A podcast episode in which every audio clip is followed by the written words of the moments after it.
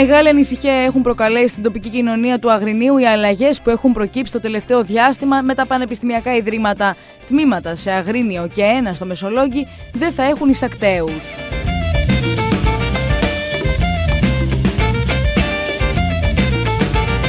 Και έτσι και το Αγρίνιο θα χάσει και περισσότερους φοιτητές και δεν θα υπάρχουν ε, ανάπτυξη από διαμερίσματα και από, από κατοικίες και από τέτοια.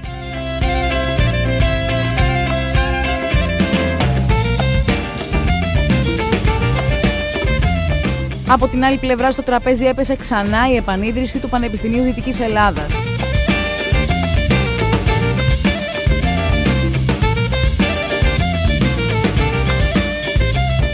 Το Πανεπιστήμιο Πατρών πέρυσι είχε 7.500 ακταίους φοιτητές, εκ των οποίων το 1 τρίτο ήταν κάτω από τη βάση.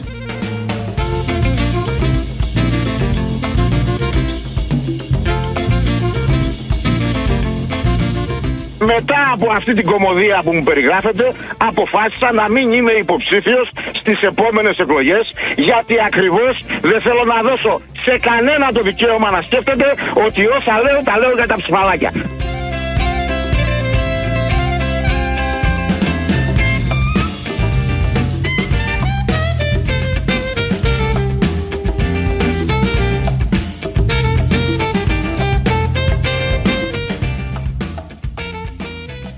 Ήταν μια αντιπαράθεση που μας περίμενε στο μέλλον. Μια αντιπαράθεση που ήταν βέβαιο ότι θα εκδηλωνόταν τον προσεχή Σεπτέμβριο με τα αποτελέσματα των εισαγωγικών εξετάσεων για τα πανεπιστήμια. Πολλά τμήματα που είχαν φυτευτεί ανά την επικράτεια για λόγους ψηφοθυρικούς πρόκειται μετά την εφαρμογή της βάσης του 10 να μείνουν χωρίς φοιτητές. Η αντιπαράθεση για το μέλλον αυτών των τμήματων, που θα φέρει αντιμέτωπες στις τοπικές κοινωνίες με το Υπουργείο Παιδείας, ξεκίνησε όμως πιο νωρίς, Ξεκίνησε από το Πανεπιστήμιο Πατρών, που πήρε μόνο του την απόφαση να προχωρήσει σε τέσσερις συγχωνεύσεις δικών του τμήματων. Ξεκίνησε από την Ηλία, που χάνει το τμήμα Γεωπονίας και Μουσιολογίας. Κυρίες και κύριοι, είναι το Ράδιο Κάπα, το εβδομαδιαίο podcast της Καθημερινής. Είμαι ο Μιχάλης Τσιντσίνης και σήμερα θα συζητήσουμε με τον βουλευτή Ηλίας της Νέας Δημοκρατίας Κώστα Τζαβάρα για τη συγχώνευση των σχολών στην εκλογική του περιφέρεια και την πρόθεσή του να μην είναι ξανά υποψήφιος βουλευτής. Αν η κυβέρνηση επιμείνει να εξορθολογήσει τον ακαδημαϊκό χάρτη, η αντιπαράθεση αυτή μπορεί να είναι η πρώτη μιας αλυσίδας μικρών εμφυλίων για τα πανεπιστήμια που θα τη δούμε να ξεδιπλώνεται το επόμενο διάστημα.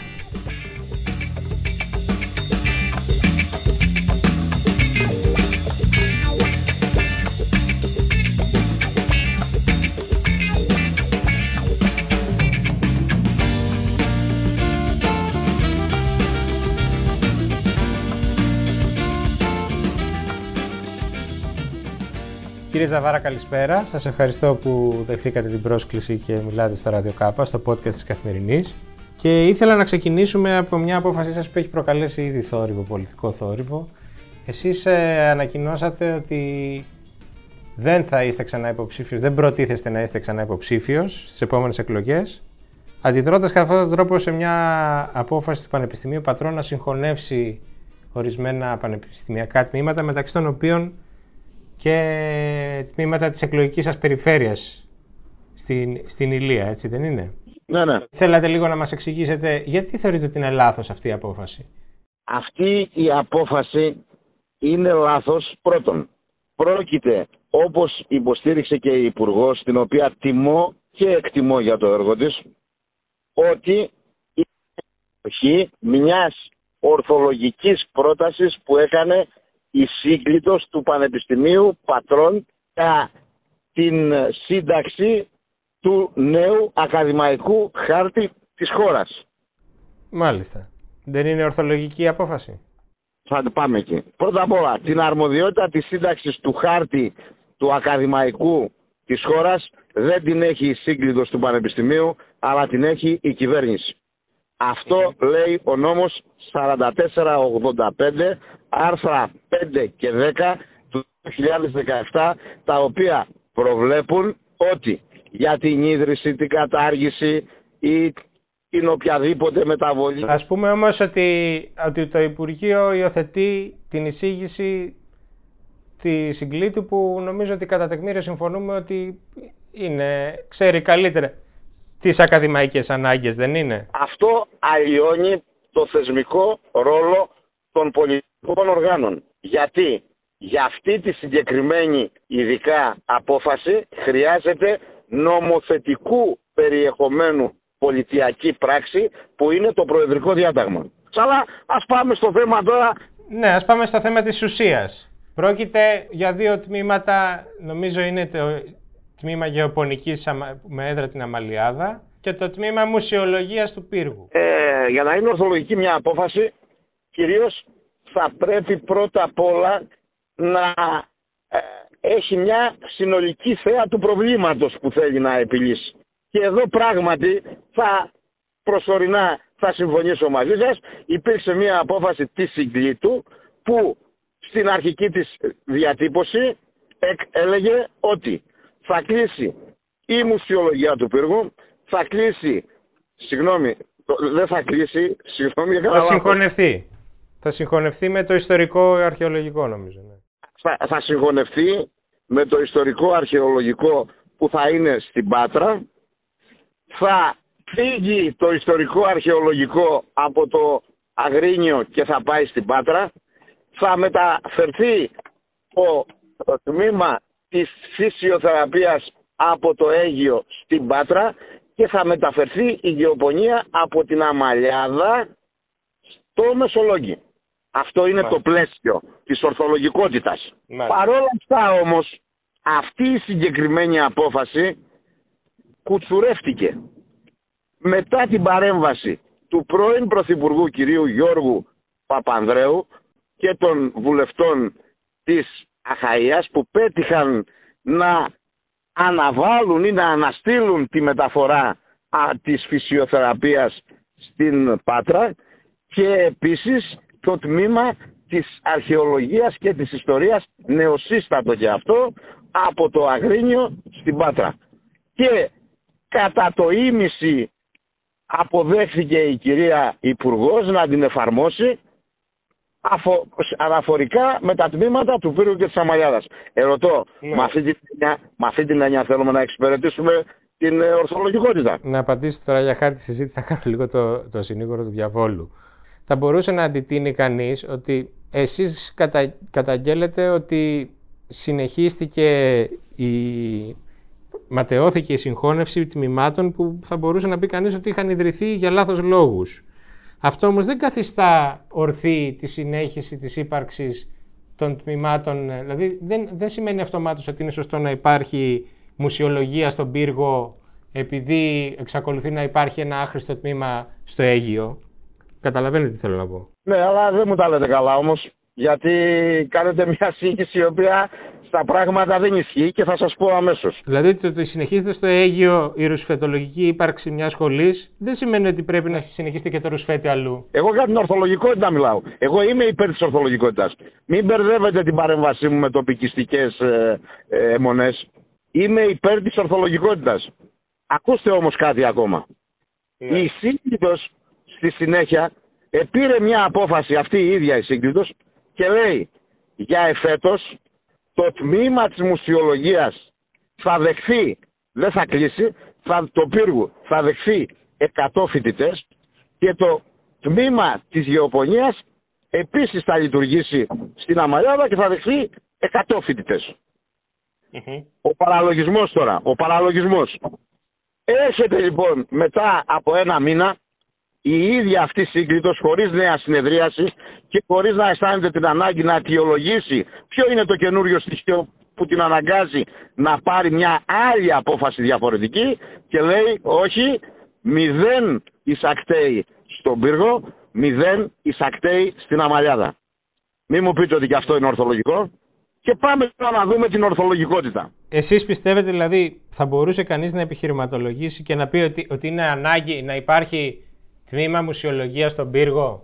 Θα σας πω, θα τα ακούσετε. Ένα, ένα, ένα λεπτό. Ακούστε. Τι βάση εισαγωγής έχει αυτό το τμήμα; Δεν ξέρει κανένα τη βάση της εισαγωγής. Για τη βάση της εισαγωγής που έγινε. 7.000 μόρια είχε πέσει. Θέλετε να το πάμε έτσι; Θέλετε δηλαδή να πηγαίνουμε από λέξη σε λέξη μέχρι που θα με πιάσετε να μπερδεύω τα λόγια μου; Δεν είναι έτσι σωστό όμως.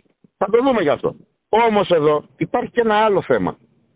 Για μένα το θέμα που με αφορά είναι ότι προκειμένου να εξελιχθεί μια απόφαση την οποία εσείς μου είπατε την πήρε η Σύγκλιτος για να υπηρετήσει το σκοπό της, του εξορθολογισμού του ακαδημαϊκού χάρτη της χώρας παρεμβάλλονται παράγοντες μη ορθολογικοί και κατά τρόπο πελατειακό που νοθεύουν το περιεχόμενο της απόφασης.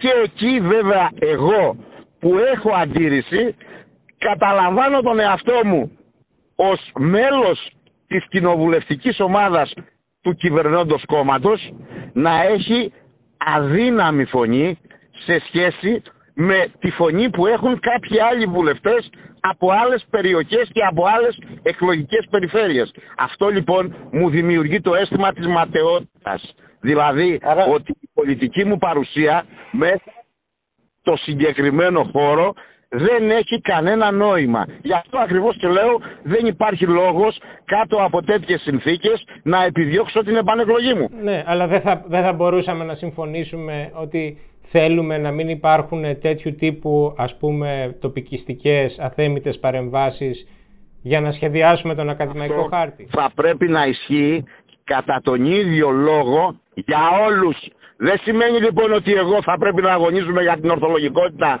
και κάποιοι άλλοι πονηροί θα αγωνίζονται με μεγαλύτερη επιτυχία και αποτελεσματικότητα για την τοπικότητα και για την ιδιοτέλεια της σχέσης που έχουν με κάποιες καταστάσεις. Αυτό με ακυρώνει εμένα ως βουλευτή. Αλλά προσέξτε όμως γιατί μένουν και κάποια άλλα θέματα να πούμε. Πρώτα απ' όλα μιλάμε για τον εξορθολογισμό του χάρτη του ακαδημαϊκού της χώρας ο χάρτης αποτυπώνει ένα τοπίο, μια πραγματικότητα που είναι το τοπίο της ανώτατης εκπαίδευσης. Αυτό το τοπίο για να είναι ορθολογικός ο χάρτης που θα το αποτυπώσει θα πρέπει να έχει διαμορφωθεί οριστικά. Σας λέω λοιπόν και το έγραψε και η καθημερινή αυτό και από εκεί παίρνω τα στοιχεία ότι σήμερα που μιλάμε λειτουργούν πανεπιστημιακά τμήματα σε 55 σε 55 πόλεις, 430 τμήματα. Συμφωνούμε ότι αυτό δεν είναι ορθολογικό. Εγώ απολύτως. Συμφωνούμε ότι δεν είναι ορθολογικό να λέμε σε ένα νέο που έχει γράψει 7 στις Πανελλήνιες ότι μπορεί να γίνει μουσιολόγος. Είστε με να σας απαντήσω πριν πάμε. Είπα θα λάθος αυτό. Εδώ λοιπόν υπάρχουν, όπως μου λέτε και συμφωνούμε, υπάρχουν 55 πόλεις που λειτουργούν 23 πανεπιστήμια. Μέχρι στιγμής λοιπόν η ορθολογικότητα ξεκινάει με ένα πανεπιστήμιο της Πάτρας το οποίο παίρνει με αυτούς τους όρους που σας είπα αλλοπρόσαλες αποφάσεις και στη συνέχεια επιπλέον υπάρχει και ένα άλλο θέμα ότι αυτή η συγκεκριμένη κατάσταση όπως σας είπα δεν έχει ακόμα διαμορφωθεί στο σύνολό της. Γιατί; Γιατί θα ισχύσει από το προσεχές ακαδημαϊκό έτος η ελαχίστη βάση εισαγωγής στα πανεπιστήμια που είναι μεγίστη της Υπουργού. Από αυτή την εφαρμογή όμως της μεταρρύθμισης θα μειωθεί ο φοιτητικός πληθυσμός της χώρας κατά 15 τουλάχιστον χιλιάδες. Οπότε κάποιες, κάποια 50 τμήματα σχολών... Αυτό να είναι επιχείρημα για να βιαστούμε, όχι για να αναβάλουμε. Ναι, ναι, να βιαστούμε με τα δύο τμήματα. Αυτή είναι η βιασύνη. Χωρίς να ξέρουμε ποιοι θα είναι οι άλλοι. Αλλά ακούστε και κάτι άλλο. Ο ακαδημαϊκός χάρτης όμως περιλαμβάνει και άλλα δύο στοιχεία. Το στοιχείο των σχολών εφαρμοσμένων επιστημών που είναι τα ΤΕΗ, τα 100 ΤΕΗ τα οποία εξαφάνισε ο κύριος Γαβρόγλου και είναι και τα ΙΕΚ πανεπιστημιακής διάρκειας τριετούς φοιτήσεως τα οποία και αυτά θα πρέπει να βρουν μια τοποθέτηση στον ακαδημαϊκό χάρτη. Και το ερώτημα το δικό μου είναι, μιλάμε για εξορθολογισμό ή μιλάμε για βιασύνη δημιουργίας εντυπώσεων μιας ορθολογικής διαχείρισης του προβλήματος το οποίο βεβαίως δεν το έχουμε επιλύσει μεταρρυθμιστικά. Εγώ με αυτές τις λογικές ναι. δεν συμφωνώ. Πάμε στα 7.000 μόρια. Θέλετε να ακούσετε για τα 7.000 μόρια; Παρακαλώ, ναι. Πράγματι όπως λέτε είναι 7.000 μόρια αυτά της βάσης. Το ερώτημα όμως που τίθεται είναι το εξής. από τα 430 τμήματα στα οποία θα εισαχθούν φοιτητές, τα οποία μάλλον συμμετέχουν στο συγκεκριμένο δελτίο εκεί που εξέδωσε η κυβέρνηση και λέει τους εισακτέους σε κάθε τμήμα, είναι βέβαιο ότι από 60 μέχρι 70 θα έχουν πολύ στηρότερες αποδόσεις όσον αφορά την, ε, τους βαθμούς από αυτό που μου είπατε τη μουσιολογία του πύργου και την ε, γεωπονία της Αμαλιάδας. Άρα λοιπόν γιατί να βιαστούμε αφού δεν το έχουμε ακόμα για τον πύργο. Μα ο πυρήνας του προβλήματος όμως κύριε Τζαβάρα, αν μου επιτρέπετε, δεν είναι αυτός. Συντηρούμε ένα, ε, μια τριτοβάθμια εκπαίδευση που υποδέχεται στην Αμαλιάδα ένα φοιτητή που έχει γράψει 5, 5.000 μόρια περίπου ήταν η βάση και του λέμε ότι, ότι με, αυτή την, με αυτή την επίδοση μπορεί να γίνει γεωπόνος. Δηλαδή αν βγάλουμε από ναι. τη μέση. Συμφωνώ. Δηλαδή- Αλλά αυτό δεν πρέπει να είναι ένα γενικό κριτήριο που θα έχει ενιαία εφαρμογή για όλη την Ελλάδα. Μόνο στον πύργο θα ισχύσει αυτό.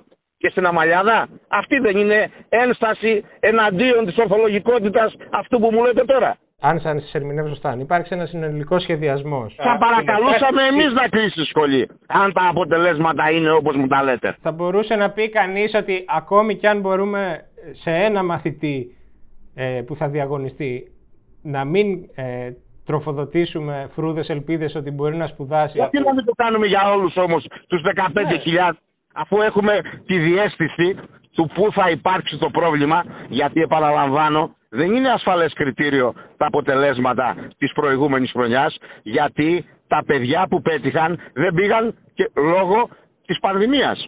Δεν είναι ασφαλές κριτήριο το 7.000. Άρα στην πολιτική γενικώ δεν διαφωνείτε. Θέλω να πω, αν υπάρξει κάποια συνολική αντιμετώπιση του θέματο. Τον κύριο Πρωθυπουργό ζήτησα για τους λόγους που έχουν σχέση με μια καθολικότερη αντιμετώπιση του προβλήματος και κυρίως με την υποχρέωση που έχουμε αυτή τη μεταρρύθμιση να την ετάξουμε μέσα και να την εξυπηρετήσουμε μέσα από κριτήρια ενιαία όμως για όλη την Ελλάδα εζήτησα να μην γίνει καμία ενέργεια εφέτος και αφού έχουμε τα αποτελέσματα, αφού έχουμε φτιάξει και τις σχολές των εφαρμοσμένων επιστημών, αφού έχουμε και τα ΙΕΚ τριετούς πανεπιστημιακής διάρκειας, να πάμε λοιπόν όλοι μαζί, συμφωνημένα, με, με τον τρόπο που, που, που, πρέπει να γίνεται στην πολιτική και να φτιάξουμε αυτό που οφείλουμε να κάνουμε. Αναγνωρίζοντας τις αρχές που μου είπατε. Ότι δηλαδή δεν είναι η, τα ΕΗ καθρεφτάκια για να φαμπώνουμε τους πολίτες και εκεί όπου δεν χρειάζονται δεν πρέπει να υπάρχουν. Αλλά ακούστε όμως κάτι κύριε Τσιτσινή.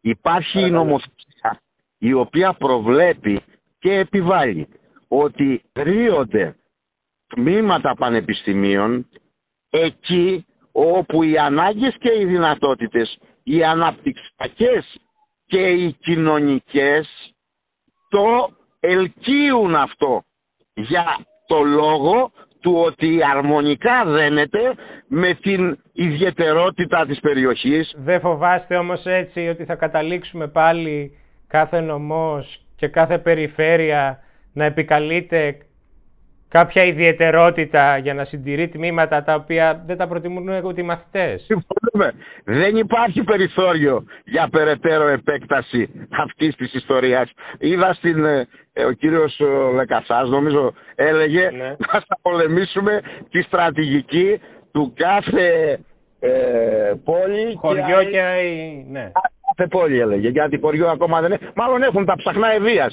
Τα ψαχνά ναι. ευεία έχουν 7 τμήματα τα οποία τα διατηρεί η κυρία Υπουργός. Ναι, είναι και αυτό μια άλλη διάσταση του προβλήματος. Ακούστε όμως να σας πω κάτι. Προσέξτε. Ναι, θα έλεγα. Δεν θα συμφωνείτε. Όχι απλώς δεν υπάρχει δυνατότητα απέκτασης, αλλά υπάρχει ανάγκη συρρήκνωσης. Ναι, ναι, καμία αντίληψη. Αλλά δεν με θα αλλά ακούστε, αυτή η στρατηγική δεν υπάρχει πλέον. Έχει εξαντληθεί. Αλλά δεν μπορούμε να την πολεμήσουμε. Γιατί από τις 51 πρωτεύουσες του νομού, σε των νομών της Ελλάδας, υπάρχουν τμήματα πανεπιστημίου σε 55. Και αν δείτε τον κατάλογο, επειδή πιστεύω ότι και η σοβαρότητά σας είναι δεδομένη και το κριτήριο που έχετε της αναγνώρισης του, της γελιότητας επίσης, θα δείτε ότι σε σχέση με την αρχαία Ολυμπία από την οποία παίρνουν αυτό το τμήμα της μουσιολογίας υπάρχουν διάφοροι τόποι που δεν θα έπρεπε ούτε στα όνειρά τους να έχουν δει πανεπιστήμιο. Νομίζω ότι θα μπορούσε να απαντηθεί και αντίστροφα αυτό. Λέω, θα, θα σας το πω και αυτό. Σε ποιο πολιτισμένο μέρος του κόσμου θα υπήρχε πανεπιστήμιο που θα βρισκόταν και θα λειτουργούσε μέσα σε μια περιοχή που διαθέτει έναν τόπο ιστορικό, ένδοξο, λαμπρό όπως είναι η αρχαία Ολυμπία και δεν θα επεδίωκε με κάθε μέσο και με κάθε σθένος να έχει τμήμα αρχαιολογίας, ιστορίας, πολιτισμού σε αυτό το χώρο. Για πέστε μου. Ξέρετε ότι σε μια χώρα σαν την Ελλάδα κάποιος θα έλεγε γιατί να μην έχουμε τμήμα στη Δοδόνη, στους Δελφούς, στη Βεργίνα, στην Αμφίπολη. Δηλαδή η, η γερμανική αρχαιολογική σχολή που αν δεν απατώμε έκανε τις πρώτες ανασκαφές στην Ολυμπία δεν ήταν επειδή είχε την Ολυμπία κοντά που της επέτρεψε να γίνει ας πούμε καλή αρχαιολογική σχολή. Θέλω να πω ότι οι, οι καλές αρχαιολογικές σχολές παντού στον κόσμο δεν, δεν γυτνιάζουν απαραίτητα με ένα μνημείο ή έναν αρχαιολογικό χώρο. Ε, και Ίσως δεν με αντιλαμβάνεστε. Με αυτή τη λογική θα μπορούσαμε να ιδρύσουμε άλλες ε, 100 αρχαιολογικές σχολές ανά την Ελλάδα. Ακούστε γιατί... όμως να σας πω κάτι. Πρώτα απ' όλα εγώ δεν σας είπα για τη γυτνίαση με το μνημείο. Υπάρχει μια τεχνογνωσία σε αυτό που είπατε ανασκαφές γιατί το 1875 συνεχώς μέχρι σήμερα γίνονται σε αυτό το χώρο ανασκαφές από τη Γερμανική Αρχαιολογική Εταιρεία που έχουν δώσει τους θησαυρούς της οικουμένης στον τομέα αυτό και που πράγματι και η έρευνα... Άρα και μια αρχαιολογική σχολή στους Δελφούς, γιατί όχι; Βεβαιότατα. Και μια αρχαιολογική σχολή στο Δίον και μια αρχαιολογική σχολή στη Βεργίνα. Ναι, ναι, πού είναι το πρόβλημα; Το Αγρίνιο δεν σας πειράζει. Στο Αγρίνιο αυτή τη στιγμή, με την παρέμβαση των πολιτικών παραγόντων της Ευρωπαϊκή μένει σχολή αρχαιολογίας. Αυτό δεν σας εννοώ. Δεν είναι όμως, κύριε Τζαβάρα, τελικά αυτό το πρόβλημα ένας ανταγωνισμός. Ε, δεν υπάρχει ανταγωνισμός. Δεν είναι τοπικισμό, κύριε. Και θα σας πω τώρα γιατί. Γιατί ακριβώς οι σχολές αυτές ιδρύθηκαν στον ιδρυτικό νόμο που υπάρχει για τις σχολές αυτές η λογική του νομοθέτη και της τότε κυβέρνησης που ήταν η κυβέρνηση της Νέας Δημοκρατίας και στην οποία είχα και εγώ την τιμή να είμαι υπουργός αναπληρωτής παιδείας και πολιτισμού έγιναν ΤΕΗ τα οποία λειτουργούσαν εδώ και 20 χρόνια από ΤΕΗ γιατί δεν ζητήσαμε εκεί να έχουμε ΑΕΗ. Ο κύριος Γαβρόγλου τα έκανε αυτά τα πράγματα. Έγιναν λοιπόν στο μεν πύργο γιατί λόγω αρχαίας Ολυμπίας στη ΔΕ Αμαλιάδα γιατί η Αμαλιάδα διαθέτει ένα γκάμπο 800.000 στρεμμάτων που είναι αρδευόμενος και είναι ο μεγαλύτερος αρδευόμενος και ο πιο παραγωγικός κάμπος της Ελλάδας. Εσείς τι λέτε, ούτε εκεί χρειάζεται να συνδέεται και να έχει σχέση και να σχετίζεται η επιστήμη της γεωπονίας με τη γεωργία και τον πρωτογενή τομέα; Αν αποφασίσουμε με, βάση ένα σχεδιασμό ότι χρειαζόμαστε και μπορούμε να απορροφήσουμε 500 γεωπόνους, γιατί αυτοί οι 500 δεν μπορούν να είναι απόφοιτοι της Γεωπονικής Σχολής Αθηνών; Στην Αθήνα είναι καλά το γεωπονικό εκεί, στο βοτανικό, ε; Ή να κλείσουμε τη Σχολή των Αθηνών και να την ανοίξουμε στην Αμαλιάδα, αλλά φαντάζομαι... Εγώ αγωνίζομαι για την ορθολογικότητα. Εγώ αγωνίζομαι για την ορθολογικότητα, γιατί μου είπατε ότι είμαι τοπικιστής. Και σας λέω ότι η ορθολογικότητα έχει κριτήρια. Δεν είναι ιδιοκτησία της φαντασίας κανενός. Εγώ κρατώ ότι δεν συμφωνείτε με τη γενικότερη κατεύθυνση της ε, ε, μείωσης, ας πούμε, της συγχώνευσης τμήματων; Δηλαδή, με αυτό που λέμε εξορθολογισμό, αν είχε κριτήρια ενιαία για όλη την επικράτεια, δεν θα διαφωνούσατε; Όχι βέβαια. Όχι βέβαια. Το είπα από την πρώτη στιγμή. Και άρα δικαιούμαστε να φανταζόμαστε ότι αν η Υπουργός και το Υπουργείο προχωρήσει σε ένα τέτοιο σχεδιασμό με νέα κριτήρια, θα δούμε και τον Τζαβάρα να πηγαίνει στην Ηλία για να πείσει τους ψηφοφόρους του να αποχωριστούν τα τμήματα. Αύριο έχω μια.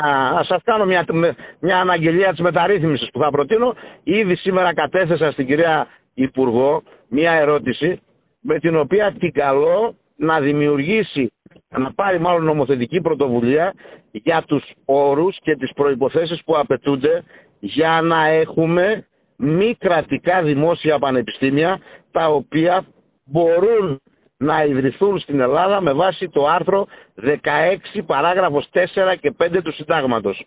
Αυτό λοιπόν είναι πολύ εύκολο να γίνει και έχουμε στην περιοχή μας εκεί όπου η περιφέρεια σε αυτό το ορθολογικό κράτος, η περιφέρεια που είναι και η Ηλία στην περιφέρεια αυτή, ενισχύει το Πανεπιστήμιο των Πατρών με 20 εκατομμύρια ευρώ το χρόνο, τα οποία βεβαίως δεν τα δικαιούται γιατί το κράτος υποχρεούται να τα δίνει αυτά τα λεφτά.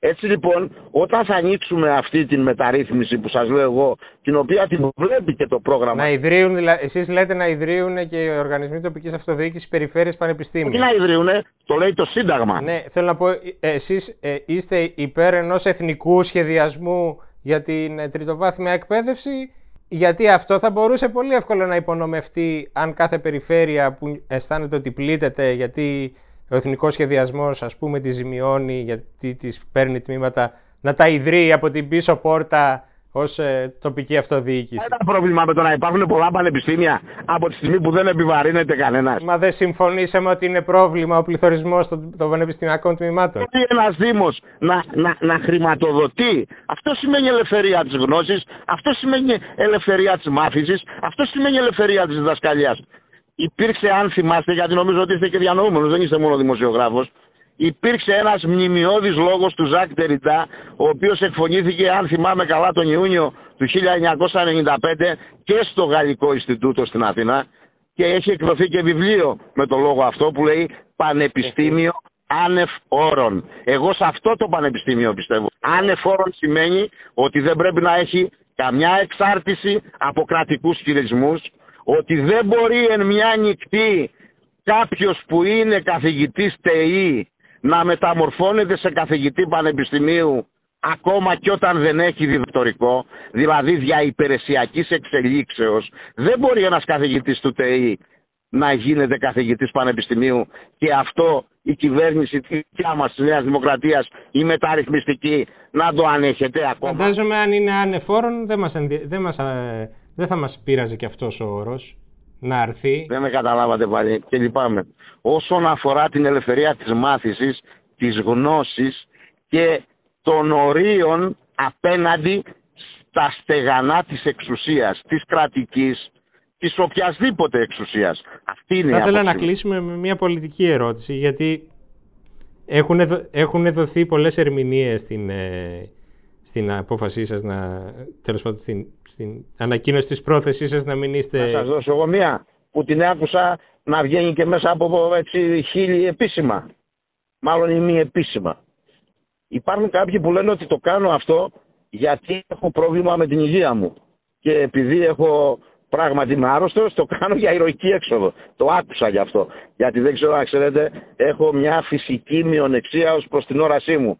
Και βέβαια αυτοί που το λένε προφανώς δεν μπορεί να ξεχωρίσουν την αρρώστια από τη φυσική μειονεξία. Αυτή τη φυσική ε, μειονεξία... Αν αυτό πράγματι έχει ακουστεί, λυπάμαι πάρα πολύ, αλλά νομίζω ότι Εμείς κάναμε μια ζωηρή κουβέντα που δεν περιέλαβε. Μπορώ να σας πω και το πρόσωπο που την είπε και σε ποιον την είπε. Σε δημοσιογράφο την είπε, στον αδερφό σα, ο οποίος είχε την καλοσύνη να μου τη μεταφέρει. Για πετε μου λοιπόν, εσείς τι άλλο θα μου πείτε; Εγώ ήθελα να ρωτήσω αν αυτό σημαίνει ε, η απόφασή σας να μην πολιτευτείτε ξανά, αν ε, μας επιτρέπει να εξακολουθούμε να σας μετράμε στην κοινοβουλευτική πλειοψηφία, στη συμπολίτευση. Είμαι μέλος της Νέας Δημοκρατίας της κοινοβουλευτικής ομάδας, υποστηρίζω την κυβέρνηση, αλλά είμαι βουλευτής ηλίας και είμαι ένας άνθρωπος που έχω κάποια ιστορία στο κοινοβούλιο, όλοι ξέρουν, η τελευταία μου τουλάχιστον η, αν θέλετε, η αποστολή που μου ανάθεσε ο Πρωθυπουργός ήταν να είμαι γενικός συζητητής στην αναθεώρηση του συντάγματος.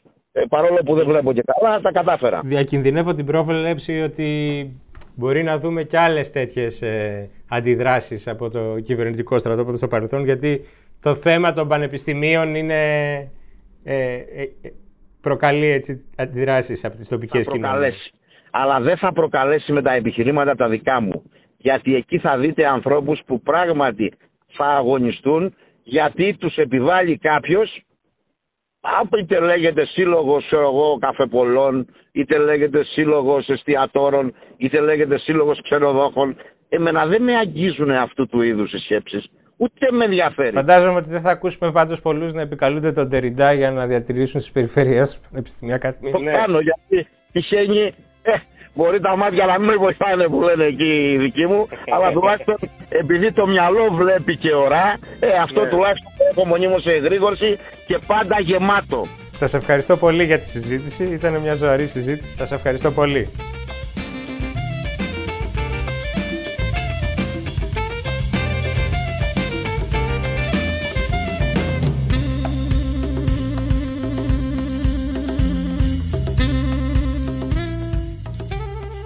Ο Ντεριντά στην Αμαλιάδα. Θα μπορούσε να είναι ο τίτλος μιας μεταμοντέρνας ηλαροτραγωδίας για τη σχέση της ελληνικής κοινωνίας με το Πανεπιστήμιο. Αυτά για σήμερα. Το Radio K επιστρέφει την επόμενη Παρασκευή. Μέχρι τότε, να είστε καλά.